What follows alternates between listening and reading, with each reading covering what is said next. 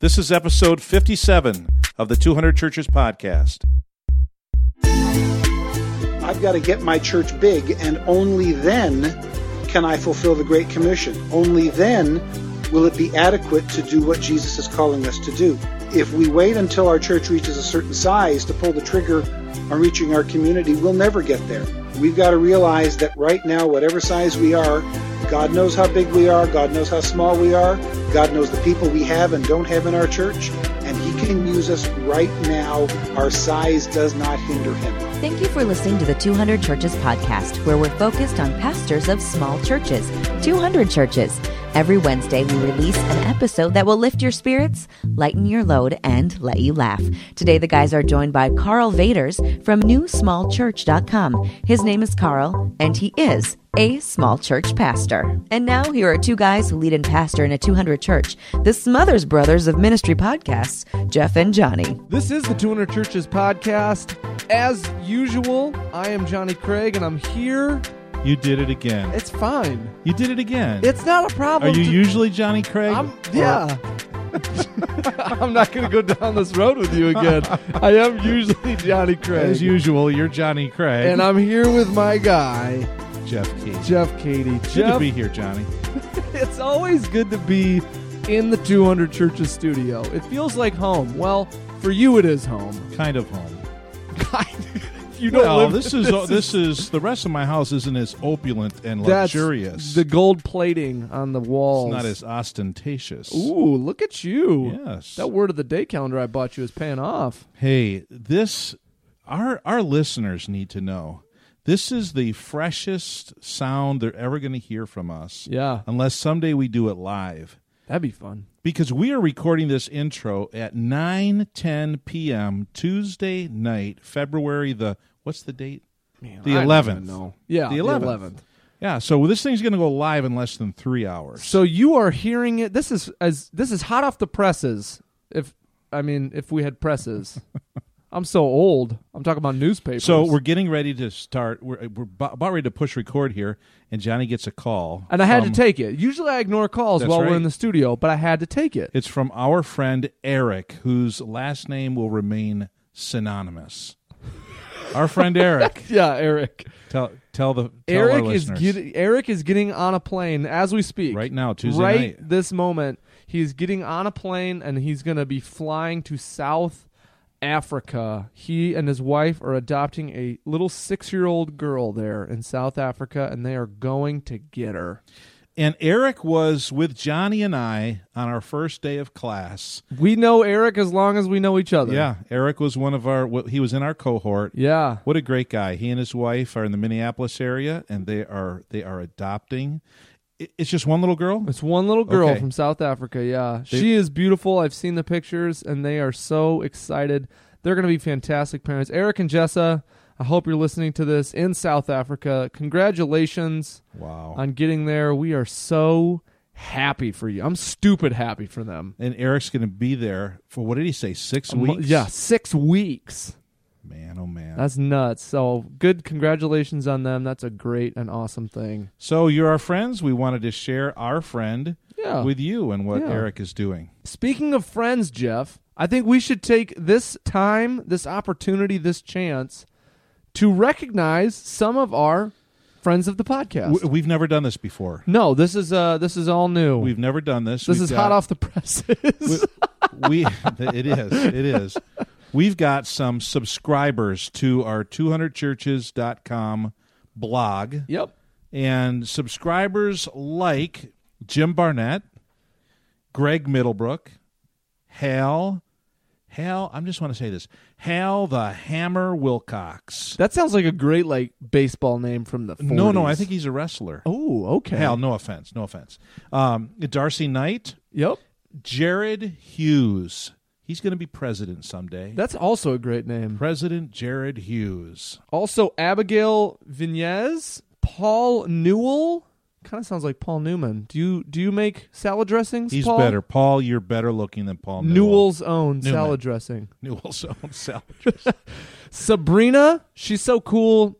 She didn't even go to that last name. You don't name. need a last name. It's Sabrina. It's Sabrina. It's just Sabrina. Sabrina, thank you for subscribing to 200 Churches. Craig Spofford. We know Craig, Spofford Craig was with Johnny and I and Eric and the cohort. in the summer of 2010. Craig Spofford, you dirty bird. Thank Craig- you for subscribing. And Craig, then S- Craig, Craig the Anvil Ooh. Spofford. And then one more. Stephen Brown. That sounds like the Prime Minister of Canada. Ireland. Ooh. Ireland. Anyway, it is so good. it is so good to have you. We are sorry that we dragged your names through the mud, but we do appreciate that you subscribe to the podcast. We're uh, doing it in that- love, though. Oh, It's absolutely, and that they would. You're journeying with us. If you're subscribing, then we consider you partners in some way with us. You are on this journey with us uh, to to spread this message of encouragement for small church pastors as far as it can possibly go. Now, these are some of the more recent subscribers. These are ones that have just come up just in the last few days, and so we just want to welcome you, say thank you, and it's so good to be uh, on the journey with you. Another guy who's on the journey with us is Carl the Shark Vaters. And uh, I don't want to spend too much more time on the front end of this because Carl has some great content. So, Jeff, do you have any intro words for Carl? Carl is a small church pastor in Southern California, Yep. in the shadow of the mighty mega churches down there, just a Yeah. stone's throw from a whole bunch of them. Uh, Carl has written the book, The Grasshopper Myth. If you've been listening to the 200 Churches podcast for more than four weeks, you've heard Carl before. And this week we are on blog post number two of his 12 Essentials, which is titled Your Church is Big Enough. That's right. And Carl came and talked to us. It was so great to have that time with him. He he said it was 64 degrees in California today. 15 below here the night before last. So, Eat your heart out, Carl. without further ado, we should get the Jaws music. Dun, Oh, be so Dun. good. dun, dun, dun, dun, dun, dun, dun, dun. Karl Vaters. Here he is. We are so happy to have Karl Vaters back on the podcast with us today. If this is the first time you've listened to a podcast with Karl Vaters, I implore you to go back and listen to all of our talks with Karl Vaters. Carl, thank you so much for being on. Just briefly, for those maybe who don't know you, introduce yourself uh, just real quick. Sure, I can do that. I'm Karl Vaters, and I'm a small church pastor. Been pastoring the same small church here in uh, Southern California for the last 21 years, and uh, a couple years ago started looking around for help for small church guys like me, and didn't find anything because you guys weren't podcasting then. So I went out and wrote my own book and started my own blog, and here we are today, trying to share everything we can find to help other small church pastors. Yeah, that's that's awesome, Carl, and we are so glad that we found you. And your book, The Grasshopper Myth, is a really uh, great encouragement for small church pastors, and the connection that we've been able to have with you. Uh, that's actually some of the content that I have written down for our talk today, but we'll get to that when we get to it. But what we have been doing with you is going through the 12 essentials that you have up on your uh, website, newsmallchurch.com. Uh, you you have a blog there. You do a great job, and you have the twelve essential posts that you say people should read before they get into the other Car- stuff. Carl, why are those the essentials? What, how did you pick those out from all the others? Uh, good question. They're, they're the basics. And in the next six to 12 months, I'll probably pull a couple out and add a couple in or maybe expand it to 14. But if you read all of them, you'll get a pretty good idea of what we're basically all about. They're the kind of the fundamentals, the foundational principles so that you can build from there. Okay, and your second of the uh, 12 essentials, this is February. We're doing the second one, and the title is Your Church is Big Enough. Now, Carl, I have a friend who's been my friend for 30 years. He's my best friend, Carl. You'll never topple him from my friend list. You'll always be under him. Okay. And he he lives in Philadelphia. uh, I'm sorry, Philadelphia.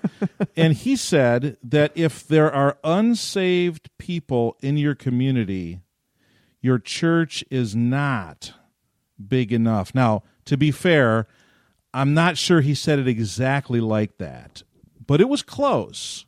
And your retort Right. Your retort. Well, I never thought about that. I need to write a different post. Oh, I knew it. I knew it, Carl. Yeah. Shallow, shallow. You finally got me. You finally got me. Uh, no, it's it is an absolutely valid question. Uh, because by saying your church is big enough, what I'm not saying is that the job is done, um, or that what we've got is adequate, or that we should settle. On the other hand, if we're taking a look at the average town and the average state in the average country, um, all the churches in that town aren't big enough to accomplish the job on their own. Hmm. Uh, only Christ within us is big enough. And I have found that Christ uh, alone, uh, as long as he's got a, a willing partner, then um, then his ability is big enough to do the job through anybody or through any group of people, no matter what size they are. So Does that sound spiritual? Yeah, I think that for you, Carl or- just Jesus juked you out of your shoes, man. You got I- nothing for that. yeah, yeah, and and I can, and my friend Rob is listening right now. Rob, I know what you're thinking. You're saying, "Go after him! Go after the shark! Get him! Get him!" So, Carl, what do you mean by your church is big enough? Just like you know, in two sentences, yeah. your church is big enough by what definition? right now, today, at its current size, no matter how big or small your church is, your church is big enough to do what Jesus is calling you to do right now. Right now, right now, where you are right now, with what Jesus wants you to do right now, your church is big enough right now. A year from now, what will it look like? We don't know. A year from now, if God has a different job for you, He's going to give you tools adequate for that job. And that may mean a bigger church, or it just may mean a healthier church. It may mean a more outward focused church. It may mean a more worshipful church. The premise of the title and the premise of the post is too, I think too many small church pastors have been told for so many years that the church needs to be bigger. And we believed it so much that a lot of us have a feeling of inadequacy. Like, I've got to get my church big, and only then can I fulfill the Great Commission. Only then will it be adequate to do what Jesus is calling us to do. And if we wait until our church reaches a certain size to pull the trigger on reaching our community, we'll never get there. We've got to realize that right now, whatever size we are, God knows how big we are. God knows how small we are. God knows the people we have and don't have in our church. And He can use us right now. Our size does not hinder Him. Yeah, see, I love that because what you've encouraged people to do now is to put their eyes on the task, the task at hand, the ministry that's been placed in front of them. And you're not saying it's bad to grow. What you're saying is, no, your church is big enough to do exactly what you're supposed to do right now. These are the people God gave you. Yeah. Don't go worrying about everybody else. Worry about the people God gave you and equip them to reach the world. And Carl, by the way, for the Yeah, record, that was more than two sentences. Okay, I mean, just for the record. You can't be rude to Carl, Oh. Jeff. You can't be rude to Carl. You, Hey, I, I'll go through. I'll go through it and re, I'll go through it and repunctuate later to make it. There you go. You know, you have uh, you have some sub subsections in your blog post, and in one of the questions here is, "Isn't bigger better?" And you wrote down here that that Right. the message, the not always so subtle message behind most of the seminars and conferences we go to as pastors is, "Your church isn't big enough. It, it your church should be growing." um, and it's that's all. There's always that kind of implied. If you were the kind of a church that God wants you to be, you would be a growing church. I'm convinced that all of us who have done conferences and invited people to come, we this has been an un we've done it unwittingly. We haven't meant to do it. We're trying to help people get Yeah. better, and we're trying to grow, you know, uh, our our comrades. But it gets repeated over and over until like a like a, a bad statement. It just becomes law. Yeah, oh, absolutely true. I, I was a year and a half or so ago. I was at a conference, and there was a pastor named Rod Loy speaking. I think he's from Chicago or somewhere in that area. And he started his talk to the pastors who were assembled by saying, "You know, I, I, I pushed for a thousand and I got a thousand. I pushed for a church of two thousand, I got two thousand. Said after I got to two thousand, I was at twenty five hundred, and I was jogging one day thinking, okay, how do I get to three thousand? And then he said, all of a sudden it hit me. when's it ever going to stop? Never. When am I ever going to say, okay, I, it's not about just simply adding butts in the seats anymore. At some point, don't we have to look at it and go, we got to stop just ch- chasing numbers for the sake of numbers? So it's not just the small church guys that are made to feel inadequate or faithless if we don't get to the next number. There's no size you'll ever get to where you're going to think that's enough. One, because of what your friend said, that there's always going to be unsaved people and we always need to be reaching them, so we never settle. But also because there's always going to be a bigger church, there's always going to be another number we can strive for. And at some point, I think it just becomes unhealthy. Yeah, you made a great point. It's not just the small church pastors that, that feel that guilt and that pressure. It doesn't matter what size your church is. I, I mean, I, I look at Saddleback, and they they grew up into about twenty thousand, and for the last ten years or so, um, you know, they've been planning churches, but they're not at forty thousand. Now, why aren't they at forty thousand? Right. What's holding them back? They're You at know- that twenty thousand barrier, the dreaded twenty thousand barrier. Oh, oh that's right. The yeah, twenty you don't want to barrier. get stuck at the twenty thousand. Oh man! So they need that twenty thousand breakthrough. Yeah. And and again, I, I hope I hope nobody here. uh, We're not bashing Saddleback. No, no, no, they're church. great, yeah. I love Saddleback. Changed my life and helped me as a pastor through a real tough time. So we're not doing that. But um, yeah, the twenty thousand barrier. So again, your point that it's for all pastors, and uh, and all pastors need to know that where they're at, they need to celebrate where they're at and the people they have right now. Yeah, the next subhead you have is healthy things grow, right? I like the way you pose it as a question. And you talk about uh, you know, this this saying. They say that if you're healthy, you will grow. Um, and then you talk about, yeah, and we have grown. We were an unhealthy church of 35 to 50, and now we are a healthy church of 200. And you say the 20,000 barrier was in my mind because I just read this. You say, yeah, we've been stuck at the so-called 200 barrier uh, for a for a decade now. And Jeff and I have talked about the 200 barrier on the podcast. Um, we've we've talked to Jim Powell about it, the 200 barrier, and um, I had this thought that it's this bugaboo for pastors, whatever bar- the 100 barrier, the 200 barrier, whatever barrier you're at, it's this terrible bugaboo. But like, who says you have to break it to be healthy? And, and I think that's the point that you're trying to make. Yeah, exactly. And and and I'm not naive. I'm very aware that at some point between 150 to 350 and we settle on 200 kind of as an agreed number. At that point if you're going to grow beyond that point, you do have to have a massive shift in the way you do ministry. It can't be one pastor taking care of anybody and everybody anymore. Uh, The the the power and uh, uh, authority and responsibility has to shift from a, a board or a committee to paid staff and there's a bunch of adjustments that have to be made. So when I call it the so-called 200 barrier, the so-called isn't applying to the 200. There is a shift that has to happen there if, when a church gets to that size and Right. goes beyond it my so-called is connected to the word barrier. I wish we could come up with a different word for barrier because barrier implies that on one side of the barrier is goodness and on the other side of the barrier is badness. Right, right. That's the implication. It's like the glass ceiling that you have to break through. It's not a barrier, it's it's an adjustment and if you're going to get, get through that size and if God blesses your church to grow bigger, then you're going to have to make that adjustment so you don't lose the blessing of people that God is bringing in. Uh, but for those who are running, you know, in the teens or the hundreds or the 150s or around 200 like our church has for years, th- there's no inadequacy in our number right now because we're operating uh, as I believe Jesus wants us to for the size that we are. Yeah, I think the rhetoric, and we've talked about this before, the rhetoric and language that surrounds church size is so crazy. I was writing something the other day, and I, I found myself, I wrote the top 1% of churches. And I went back and I erased it and I wrote the largest 1% of churches. What makes Yeah. them top? You know, uh, you know, top is this somehow ranked system, like they're on top, we're on bottom.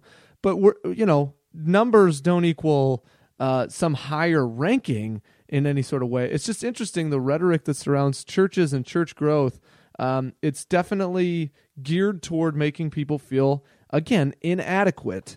About where their church is. Yeah, that's a that's a great point to make, and I've done it too.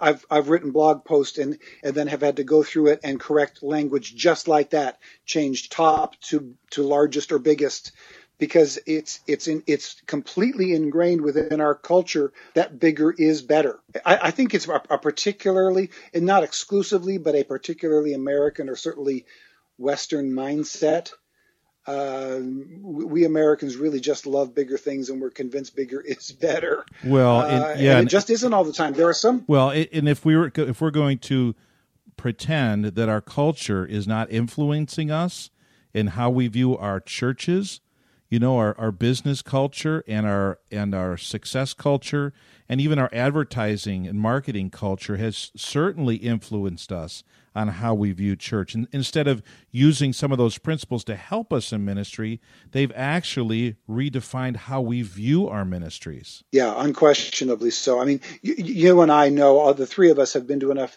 pastors' conferences to know that the language of business leadership so infiltrated the way ministers talk to each other and the way ministers talk about church that sometimes we, we've often replaced a biblical mindset with a business mindset.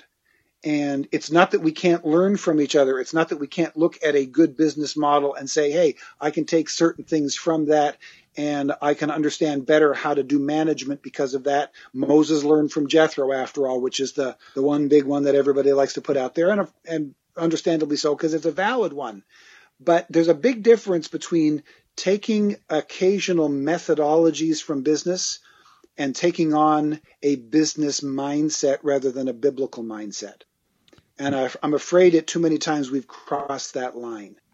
Yeah, I, I agree, and I and I was I remember reading "Marketing the Church" by I think it was George Barna way back in '91, I think, or Yeah. '92, and thinking, man, this is fantastic stuff. And at the time, it, it really was. If you took the good stuff out of it, and who knows, probably 85 to 95 percent of it was really good, and then there were maybe a little bit that you just you just wouldn't translate into your church world.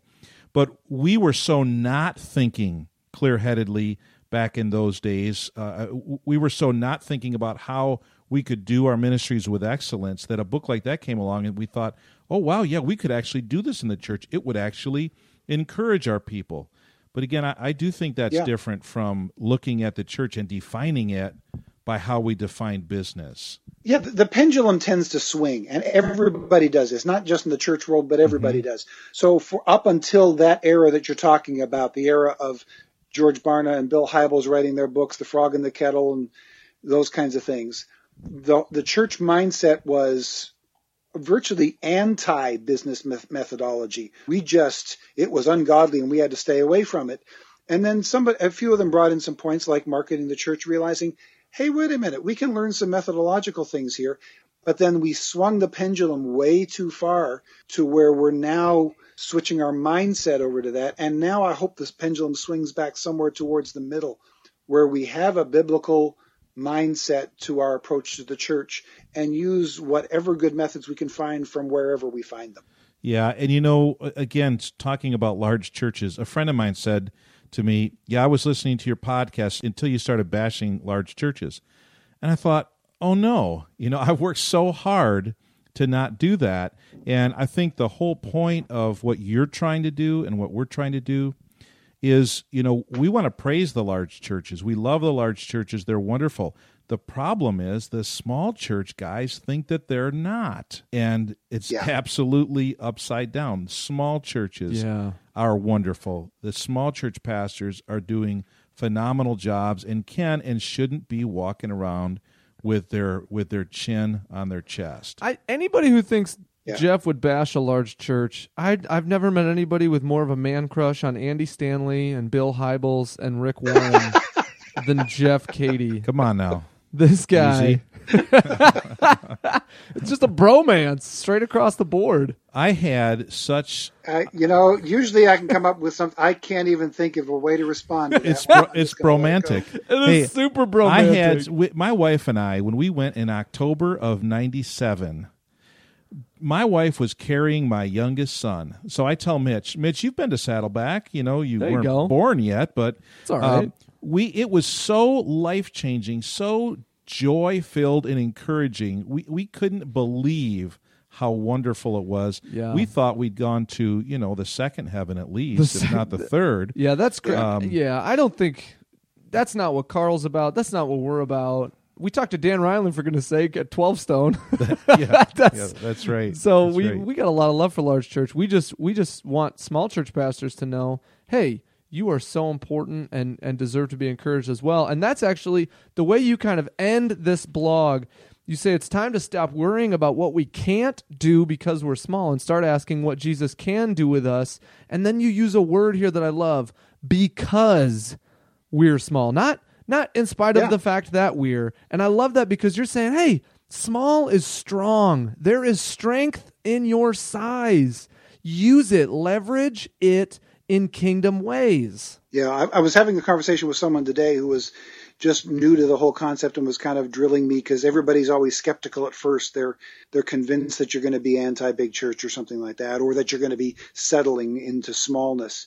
And so the way I described it to him, and I've written uh, stuff about it, was I said, "Uh, imagine you've got 10,000 people sitting in one church under one pastor, and you've got 10,000 people sitting in 100 churches under 100 pastors.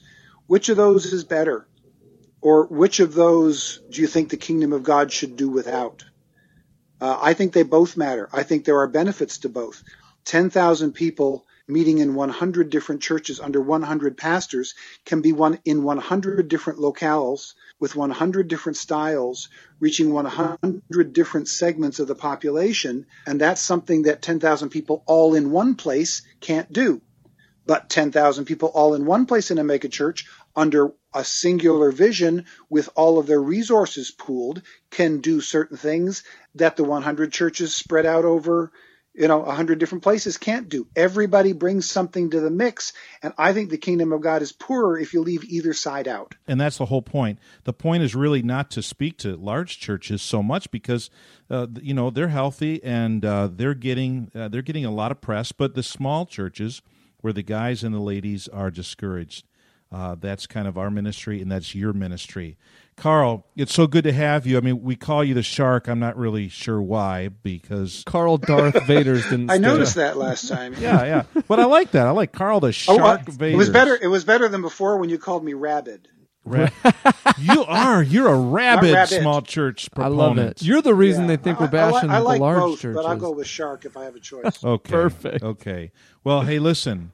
Uh, there's no more blood in the water for this uh, episode, so we're going to we're going to send it into the can and uh, say goodbye to Karl Vaters until next month. Until Thanks March. for joining us, Carl. All righty. I'll, I'll resist the temptation to say see you later, chum.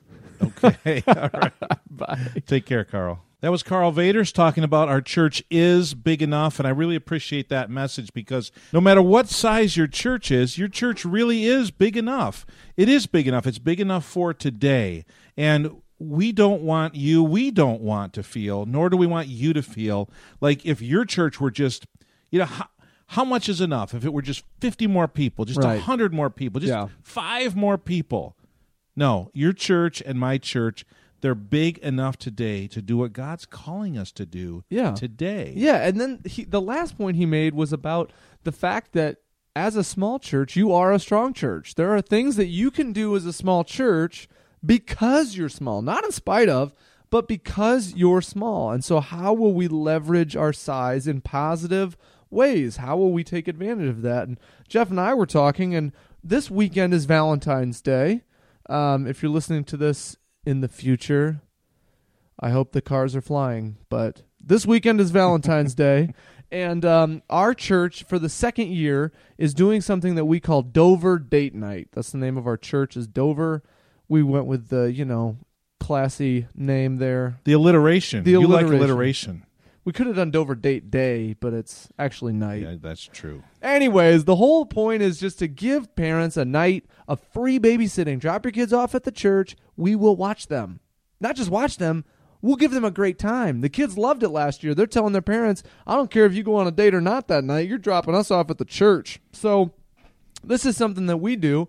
And Jeff and I were talking, man, if we had more people, this Dover date night would be so much harder to organize and pull off. It'd be expensive. I mean, right now it's free for parents, but you know, the more kids you have, the more activities, the more snacks, the more crafts, you know, all that stuff. You start to rack up a bit of a bill, and it would just be this logistical nightmare.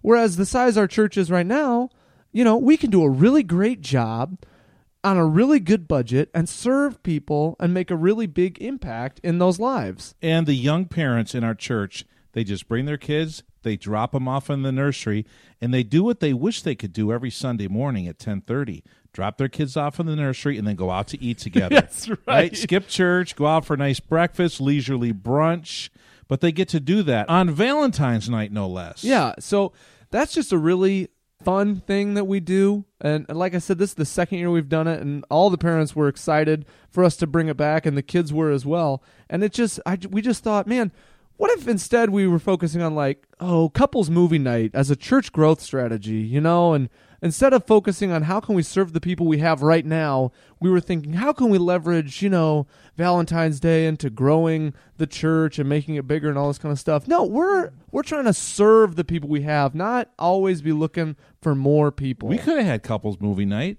Friday night, we could have brought a movie in, put it on the big screen, like A Thief in the Night or A Distant Thunder, you know, something like that. Yes. Yeah. It, hey, it's, it's it's new for a new generation. Hey man. The old people are laughing right now, and the young people are like, "What's that What thief a in the thief in the night?" It's in I the know Bible what a thief in the somewhere. night. That's sad that I know. so this is. reminds me of what Carl, Carl, yeah, Carl Reiland. This reminds me of what Dan Reiland said recently. He said sometimes when we're resourceless, when we don't have, have as many resources, it forces us to get more creative. And one of the ways that we've also been created, uh, creative at our church is that we use coffee mugs. What are they? Porcelain? Is that what they're not porcelain? They're Yeah. pewter. They're like coffee uh, mugs are porcelain. yeah, yeah, coffee mugs. We use real coffee mugs on Sunday morning. One of one of the folks at our church said, "You know what? We have all this styrofoam every Sunday morning. The styrofoam cups they're overflowing in the in the little wastebasket in the lobby. What if we just did real coffee mugs and we didn't have to, you know, plug up the landfills? You know, he's one of these hippie know, environmental right, types. right, yeah, right, yeah, yeah. You know, But there's also the cost of buying all these styrofoam cups. that's right. And there's also the feel of a mug in a person's Yes. hand. And the volume you get with. Uh, volume is more. And on a cold winter day, they put their left hand on the handle, Yeah. they put their right hand around the bottom, they warm up, then they get washed. Now, we, you couldn't do that in a church of five or six hundred people. it would be a nightmare. You couldn't have you, you'd have have to have cups. a, a a main dishwashing facility back in the kitchen uh, to wash you know four or five hundred cups. Yeah. I mean we can get by with I don't know what we have fifty or sixty or seventy or whatever there is. Yeah. uh, we used a lot of them this past weekend, but the people love it and they're all mismatched. There's all different. we did a mug drive. It gave people a chance. Bring in. Everybody's got old mugs they don't want. I so- thought I, when it said "bring your mug," I thought you were supposed to make a face when Oh you came my or something. goodness! Wow, there so it is. yeah so you got to get creative when you're small see and these are things these two things we can do as a small church and our people love it Yeah. they they just they love those mugs they they, they just and I, i've never had a cup of coffee so i don't know what it's like That's such a tragedy. it's a travesty For isn't it? what? For what reason? for what reason have i not had Yeah. one because i've never found a reason to have That's one. incredible. That makes no sense. Here, hand me that Diet Coke, would you? I need a little caffeine. so, as a small church, you need to celebrate the things that you can do. Yes. Celebrate the things that make that make you, uh, because you're small, make you better in in your community and as you serve the people around you. You know, as you were talking, Johnny, I'm thinking about I'm thinking about the seven foot tall guy who plays for the NBA. And then I'm thinking about the little guy who rides the horse in the horse race, the jockey, right? Sure. I mean, they're just built for two different things, and it would be ridiculous for the jockey to mope around all his life because he can't be in the NBA. Right. Because he can do th- you know what? We can all do things Yeah. the way we are. Yeah. So today we're celebrating the size of our church and we're saying our church is big enough and God wants to use us today right where we are at the size we are. So we hope that this has been encouraging to you. If it has been, again, we implore you give it to your friends, uh, give it to your pastor buddies. Um, you know, anybody that you know who you think would be encouraged by this. We are we are committed to encouraging and equipping small church pastors and really committed to having the best possible content on the podcast to that end. So pass it around.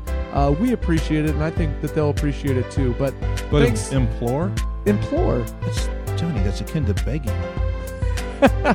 we no, I would like to say we humbly beseech Ooh, wow. our listeners We- to share in whatever way they deem appropriate. we courteously uh, Thank request. You. You, you say it. You say thank you. Thank you so much for listening to the 200 Churches podcast. We hope you've been encouraged and challenged by this episode of the 200 Churches podcast. We'll be back next Wednesday to provide you with more ministry encouragement as you pastor your 200 church. Until then, may God bless you as you lead and love your people.